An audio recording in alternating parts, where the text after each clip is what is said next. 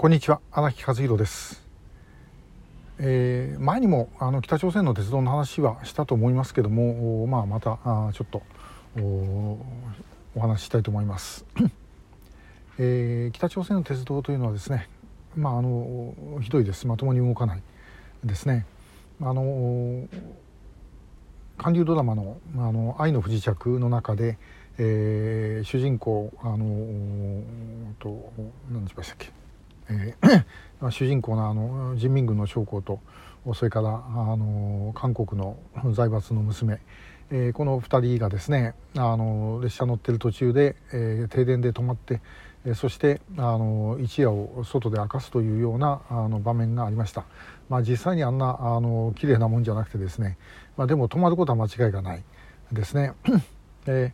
ー、東海岸のあのウォンサンからあのハムフンという、えー、大きな町があります。この間ですね日本の時代大正13年の時刻表で、えー、大体3時間半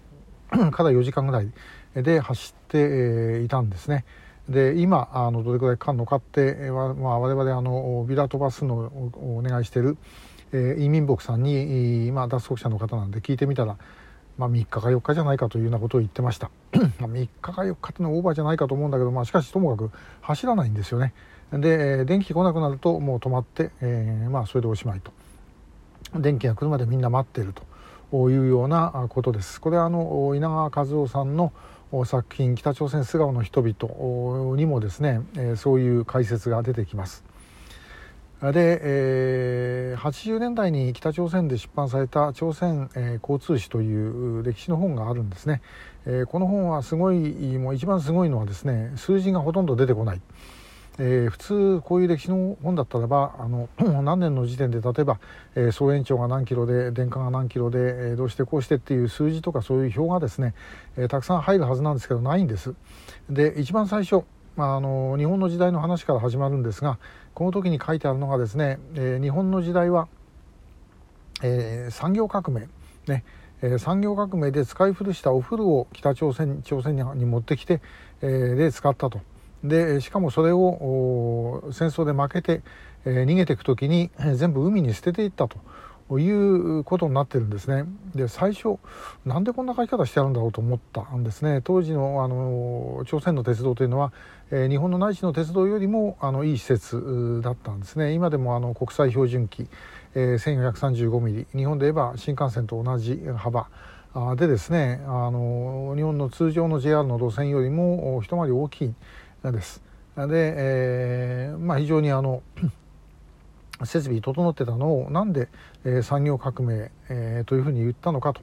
えー、言うとですねで、えー、要はあのしばらく考えて分かったんですねあまりにもひどすぎてですねあの今の鉄道が、えー、今の鉄道よりもっとひどいというふうに言わなきゃいけないわけですね日本の時代ひどかったことになってるわけだから。すと日本の時代はあの今の鉄道よりもっとひどいというふうにするためにはですね、えー、産業革命まで遡らなきゃいけない。でその産業革命で使ってボロボロになったものを入れたというふうにしないともう今より今良くなったとは言えないわけですね。でなおかつ その証拠が残ってちゃいけないんでみんな海に捨ててったという話にしてあると、えー、いうことです。いやもうともかくあの90年代ぐらいまではあの時刻表って一応あったんですよ。時刻表って本じゃなくてですねこんな長っぽい紙をこう畳んだやつ があったんですけどももちろんその時点だって、えー、ちゃんとそういう時間通りには走ってませんでした、まあ、それがもうさらにひどくなったというのがもう今の状態ですね。でそういう状態でも金正恩なんかがあの乗るえー、まあ、最近もうほとんど出てないと思いますけども乗る1号列車とかですね、えー、そういうのは最優先で走らせるということです。でこの朝鮮交通史の中の書いてあることはですねあのつまんないんですけども時々面白いことがあって、例えばあの50トン貨車というような話が出てきます。で北朝鮮あのキム・イルソンが作れっつって、えー、無理やり作らされた100トン貨車っていうのがあるんですけどもこれのですね、もう1段階前に50トン貨車っていうのがあります。えー、50トンって何が50トンなんだかよく分かんないんですけどね、えー、積める荷物が50トン。だとすると、まあ、さらにですね、えー、これにだからあの車体の重さが30トンぐらい、えー、80トンぐらいになる、まあ、100トン貨車っつったらですねおそらくだからもう200トン近い、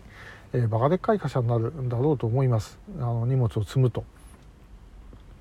で、えー、この50トン貨車で作った時にですねあの書いてある言葉があとも試作品を1両作ったらばうまくいったので、えー、次からはあの設計図書いて作ることにしたというふうにあの書いてあったんですね。これすごい、えー、ことですね。さすがに北朝鮮、えー、というような感じです。で、えー、100トン貨車の方はですねこれはキム・イルソンが中国行って、えーまあ、要はあのそこのあの炭鉱をね、えー、の石炭を出すための列車、えー、これはもう50両とかつなげて走ってくるんででこういうのを見てですね我が国でもこれやれというふうに言ったと。いうような話です。まあでもしかし北朝鮮の線路でこんなものを走らせたらですね一発でおしまいになります。だからまあ技術者は当然走らせたくないんですが親分がそう言ってるからもうやらざるを得ないというようなことでですねこれでもうさらに鉄道はどんどんどんどん傷んでいって使えなくなってきたということだったろうと思います。えー、さてこういうようなあの北朝鮮の鉄道なんですけども、まあ、あの今でもナローゲージとかですね、えー、そういうものは残っています日本の時代の施設も当然残ってるわけなんで、えー、我々としてはですねあの一度やっぱり行って見てみたいと。いう思いがあの非常に強くありますでかつては北朝鮮の鉄道を見るあのツアーというのがありましてね、えー、日本からてっちゃんがあの行ったことがあるんです。もう随分昔になりますけど。今はそれはもうさすがに、えー、ないですけどね。でもまあある意味で言うと秘境みたいなもんなんで、えー、ぜひあの見にやがては見に行きたいと思ってます。えー、それでやったらですねあの日本人結構中入れられるあの行こうという人間はいるんじゃないかなと思うんですけどね、えー、これを見てる北朝鮮の担当者の方どうですか？ちょっと上に行ってみてください。北朝鮮で鉄道を見るツアーと、えー、私喜んであの行きたいと思いますので、えー、ということで今日はあの北朝鮮の鉄道の話でした。今日もありがとうございました。